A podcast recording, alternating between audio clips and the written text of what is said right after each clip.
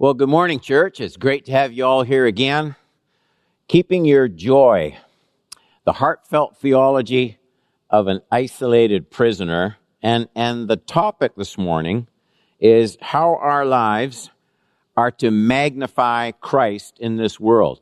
And the striking thing about this text is Paul will very specifically tell us how our lives are to magnify Christ most of us think, well, it's just following Jesus and being as good a Christian as you can be, and that's how we're going to glorify God in this world. And Paul has different things and very specific things addressed to Christian people about how our lives are to magnify Christ.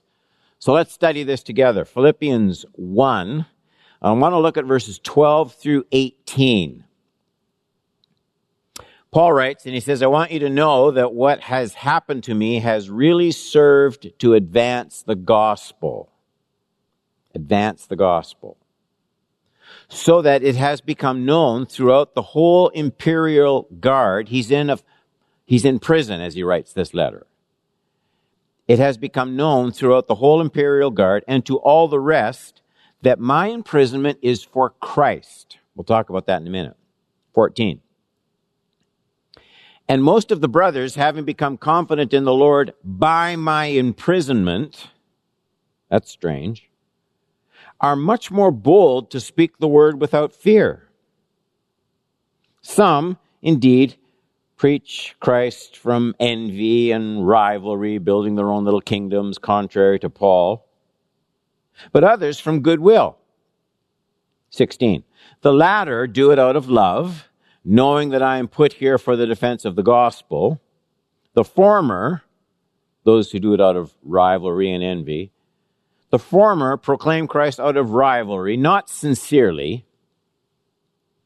but thinking to afflict me in my imprisonment. So how, how's Paul going to react to all this? What then? Verse 18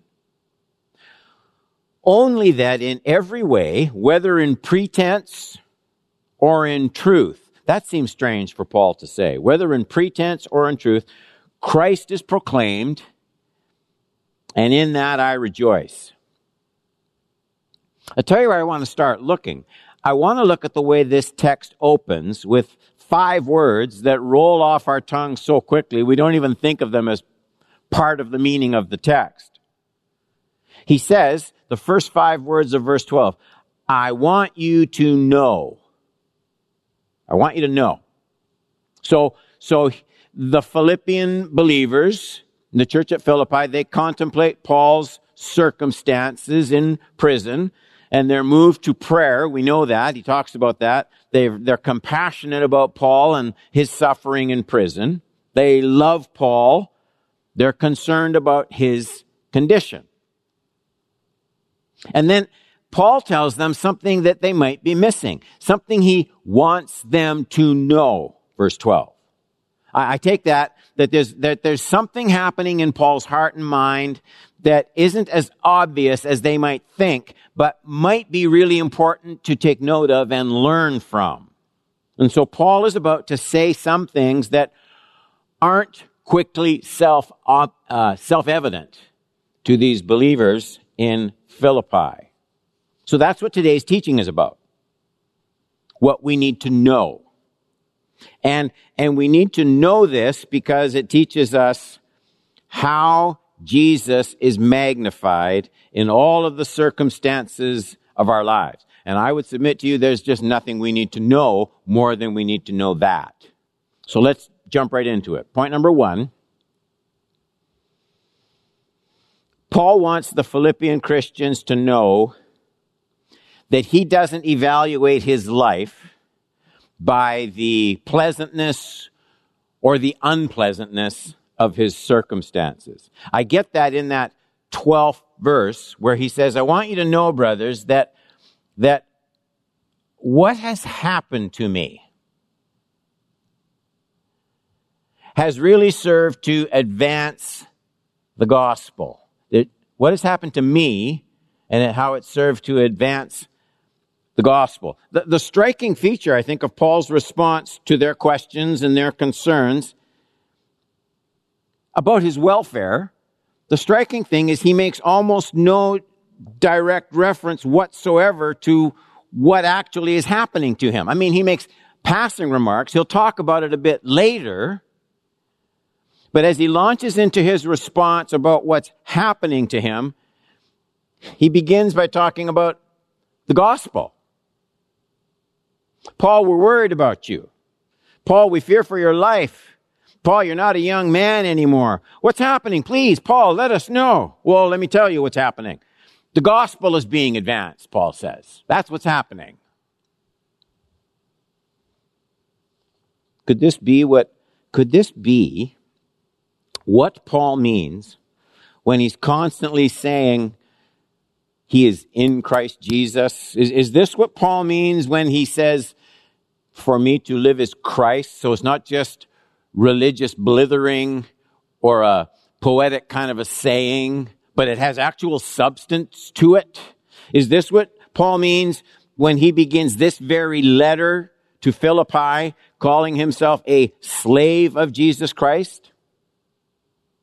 You see, it seems that for Paul, these were not just um, idle, thoughtless, roll off the tongue religious labels. He, he had considered these words. He knew that he meant something when he said, for me to live is Christ.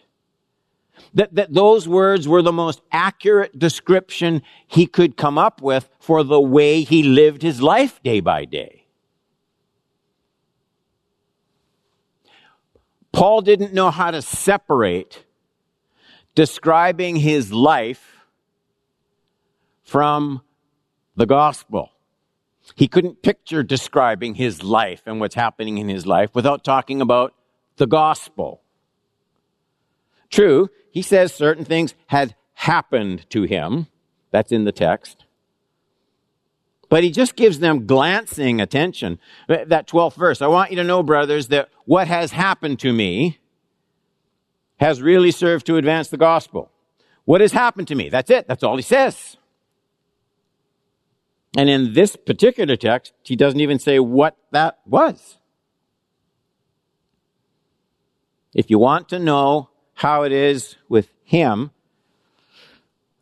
well, the only way he can paint that for you is to talk about the advance of the gospel. And Paul wants the Philippian believers to see this in his response. Here's what I want you to know. Verse 12, those five words. Here's what I want you to know. This is how the life of Christ manifests itself. There's really no other measuring stick for how it's going with me than how it is with Christ's kingdom and the gospel. this is really big.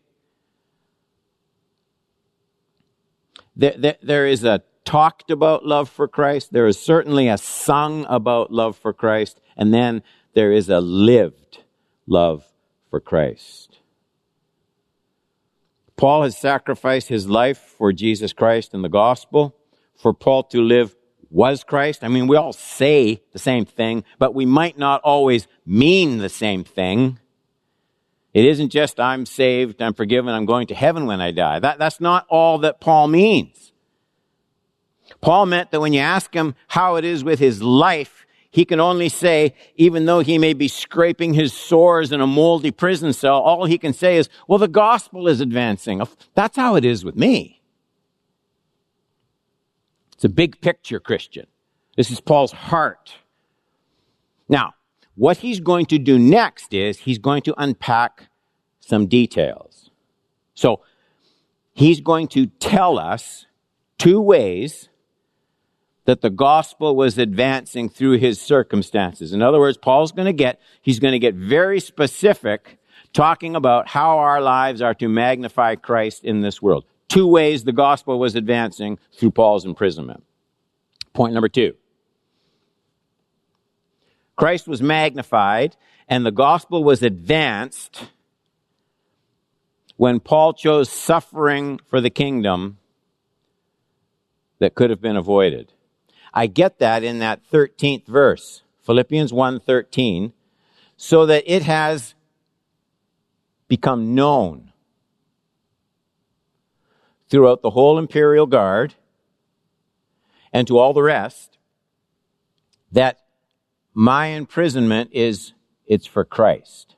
And that's, that's what had become known. In other words, Paul doesn't, Paul doesn't actually have to be in prison. He's committed no real crime. the evident cause of his chains is, is his commitment to and the proclamation of Christ. So those are the important words. My imprisonment is, is for Christ. In other words, people have noticed the reason for Paul's imprisonment. Uh, rather than complain and become bitter and react like probably the rest of the prisoners usually did, Paul uses his cell as this lampstand for the light. He says, the guards have heard the gospel of Christ from Paul's lips. In fact, the gospel has reached places it had not been before. I mean, think about it. How else does the gospel reach the inside of a Roman imperial prison except through a passionately committed to Christ prisoner. So, this is the point to which Paul's mind fastens. Paul is working out the logic of God's purpose in his imprisonment. So, in other words, the effect of Paul's imprisonment is much greater than Rome's intention in Paul's imprisonment. Paul does what we all must constantly do and what is never easy in a lot of circumstances. He, he factors, he factors the purpose of God and the glory of the gospel into his situation. So, so as people see Paul's commitment to Christ and they observe that he chooses chains over renouncing Christ, then the only conclusion they can draw is Christ must be exceedingly precious to Paul. That's what they see. I mean, seriously, what would make a Roman citizen stay in prison when he didn't have to? It was only his commitment to the gospel that held Paul in chains, and everyone around Paul was shocked by Paul's priorities. It struck them. I think this is always the case, you know. People, people notice what you prize, not just what you praise. They, they, they examine what do you give most of your time to. They listen to your most passionate topic of conversation. Perhaps most of all, they, they notice, they notice, they evaluate what what you refuse to be budged from, no matter what. They're enticed by, they enti- they're enticed by what pumps the most joy into your life. Maybe that's it. They're constantly looking to see what is it in all of your circumstances, what is it that makes your heart sing still? Boy, I need to, I need to search my heart this Sunday you need to search yours. What is there about my ordinary daily life that makes people ask questions about Jesus Christ? You can't fake this. It, it's not an I love bumper Jesus sticker or a what would Jesus do bracelet. Those things are all over the place. They're common. No, what, what, what people notice is the treasure of my heart, the one thing I cannot live without. What they notice is the person who, who reveals two people at the same time because they live in Christ and Christ lives in them.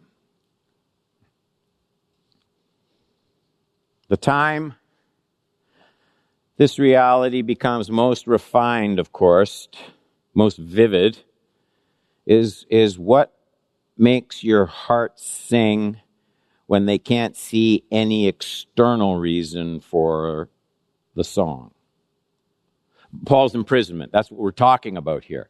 Paul's imprisonment made Jesus look precious because Paul seemed more pleased with the advance of the gospel than he was upset about the loss of everything else. He wouldn't avoid the prison by abandoning Christ, so obviously Christ must be exceedingly precious. I, I said, I said there were two ways in which Paul's imprisonment advanced the gospel. The first way was the gospel was reaching new ears. That's what we've been looking at. It was reaching the Roman guard and the fellow prisoners. This isn't just a guess. We know this is the case because of the way Paul wraps up this letter to the Philippians. You can, you can look at it for yourself. Philippians 4, 21 and 22. Paul says, greet every saint in Christ Jesus. The brothers who are with me greet you. Look at 22. And the saints greet you, especially those of Caesar's household. Wow. Caesar's household. I wonder how the gospel got there. So now we're going to look at a second way. I said there were two. A second way that Paul's imprisonment advanced the gospel. This is point number three. Seeing Paul's sacrifice for the gospel gave courage to other Christians to boldly proclaim Christ, even in the face of danger and persecution. I see this in 14. Most of the brothers, having become more confident, some of the texts say bold, more confident in the Lord by my imprisonment, are, here it is, much more bold to speak the word without fear. The verse is astounding. I mean, not only did the gospel reach fresh ears through Paul's imprisonment, it also opened fresh mouths. Not only were the unevangelized reached, but witnesses and proclaimers were made more bold and confident. It's a great text. I mean, here's what we see. Someone has to be first to stand up for Christ around, against the mentality of the pack. Some serious, unintimidated Christian has to be a pace setter. And here's the thing. You are not the only one who benefits from your open commitment to Christ and the gospel. That, that perhaps without you even being aware of it, by seeing your boldness, other Christians will pick up the pace in sharing Christ. It's a wonderful truth. I mean, I may or may not do the best job ever in my little service to Jesus Christ. I'm sure there are others who will teach better, learn more, reach more of the unsaved. We're all in that boat. But here's the thing, whatever I lack in gift or talent, if some other Christian moves on to greatness in ministry that I might never reach, but they're going to move on because they were kicked in the pants a little bit by my boldness for Christ in my own little way, then I will be rewarded not only on the basis of my talents, but theirs as well. Please note that this lesson is drawn right out of the text. I'm not making it up. Paul didn't measure the success of his ministry in Philippi just by what he was doing in Philippi. Paul evaluated his ministry by the number of other people who were propelled into ministry in other places by what they saw of his commitment to Christ while he was in prison. It snowballs. So, so we're to get the big picture. I want to say to you that there is Cedarview, there is more going on in your ordinary walk for Jesus than you can imagine if you're faithful to Christ. Faithfulness especially in the face of difficult circumstances and daily opposition, faithfulness spawns courage in others that you may only hear about when Jesus comes again. Prove to someone what God can do with a very ordinary person. This gives Christ great glory. Let, let me just sit on this for just a bit longer, okay? because I think it helps answer some tricky theological questions that people ask. First, what about, what about people? Faces come to mind, they probably come to yours too. What about people who seem almost called upon to deal with more hardships than most others face. Why does that happen? And, and could part of the answer be that God wants to prove his keeping power to others by the way he keeps your life strong through trial? Could it be that God knows others will find it easier to treasure him through trials, unexplainable, difficult trials, because they've come to believe maybe he can keep them because they've already seen him keeping you. Your commitment to joyful sacrifice for Christ can give courage to people you will never meet. Treasure that. Point number four. For the sake of your joy, be unbending in your defense of gospel truth, but always leave people's motives with the Lord. I get that in, in Philippians 1 15 through 18. Because you have this contrast here. Some indeed preach Christ. So this is what they're all doing. They're all preaching Christ. Some are doing it from envy and rivalry. Others from goodwill. What are we going to do about that? The latter do it out of love. That's those people. Knowing I am put here for a defense of the gospel. The former, that's those people, proclaim Christ out of rivalry, not sincerely, but thinking to afflict me in my imprisonment. Okay, so what am I going to do about this? How are we going to react? Only that in every way, whether in pretense or in truth, Christ is preached, Christ is proclaimed. In that I will rejoice. Yes, and I will rejoice. I've made up my mind, so this isn't just an initial response. It's going to be an ongoing response. I'm not going to change my mind here. Now, what gave Paul's imprisonment power to reach the lost was his joy in Jesus Christ, especially when he had lost everything else. And, and what gave other Christians courage from Paul's imprisonment was his willingness to suffer for the gospel. Okay, that's what we studied so far. And then something important happens in verses 15 through 18,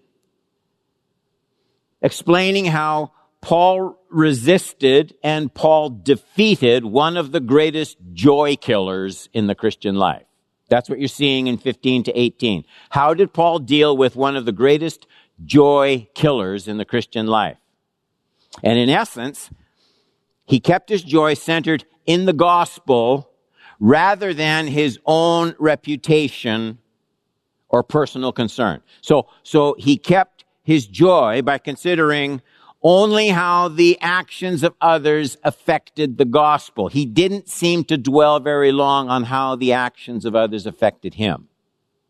Let me say that again. He spent his time considering how the actions of others affected the gospel. He didn't spend a lot of time considering how the actions of others affected him personally. And, and you just have to, all of us, you just have to say, wait a minute. Let's pause. We need to carefully separate what they do say and what these verses don't say because it's easy to misunderstand here. Paul rejoiced even if these people proclaimed the truth about Christ from very corrupt hearts. He says that. He's very clear that these people weren't sincere. Verse 17 says they proclaimed Christ out of rivalry, and here was their intent. They wanted to afflict Paul. 17. That's what he says.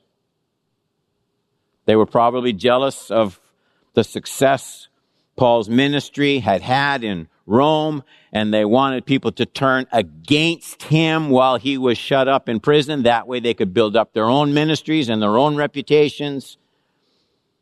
So they were probably proclaiming Christ, maybe at the same time, slandering Paul, saying untrue things about Paul, belittling Paul. And so Paul, hears about this. Picture this. Paul hears about all this going on while he's in prison and he can't do a thing about it.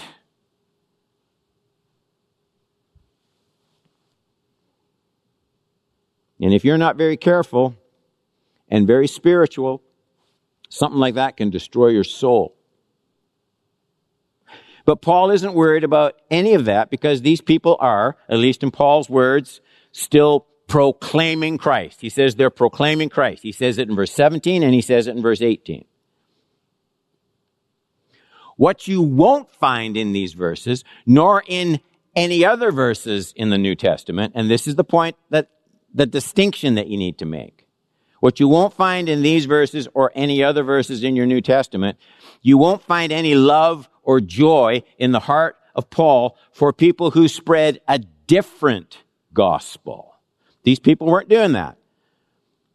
They were, they were trying to mess up Paul, but they were proclaiming Christ. Paul says, that's fine. But what isn't fine is when people come even very good people, moral people, polite people, when they come with a different message, Paul won't put up with that for a second. You'll see that in verses like these Galatians 1 8 and 9. But even if we or an angel from heaven, I've read those all my life too quickly. If there's ever a way that Paul could show you don't accept the message from someone just because they're a very good person. That doesn't make the message true. He's not talking about a demon here, an angel from hell. He's talking about an angel that actually does come from heaven. Think about it. A real angel from the throne of God comes down and gives you a different gospel. Let him be accursed. Wow. As we have said before, so now I say again, if anyone is preaching to you a gospel contrary to the one you received, let him be accursed. Let me show you another text. 2 Corinthians 11, 4, and then 13 to 15. But if someone comes and proclaims another Jesus than the one we proclaimed, or if you receive a different spirit from the one you received, or if you accept a different gospel from the one you accepted, you put up with it readily enough. For such men are false apostles, deceitful workmen, disguising themselves as apostles of Christ. So this is Paul's standard response to people who preach another gospel. They may be sincere. They may be the most wonderful, tolerant, benevolent, compassionate, nice people you will ever meet. If what they're delivering is contrary to the gospel, Paul says, you don't have anything to do with it.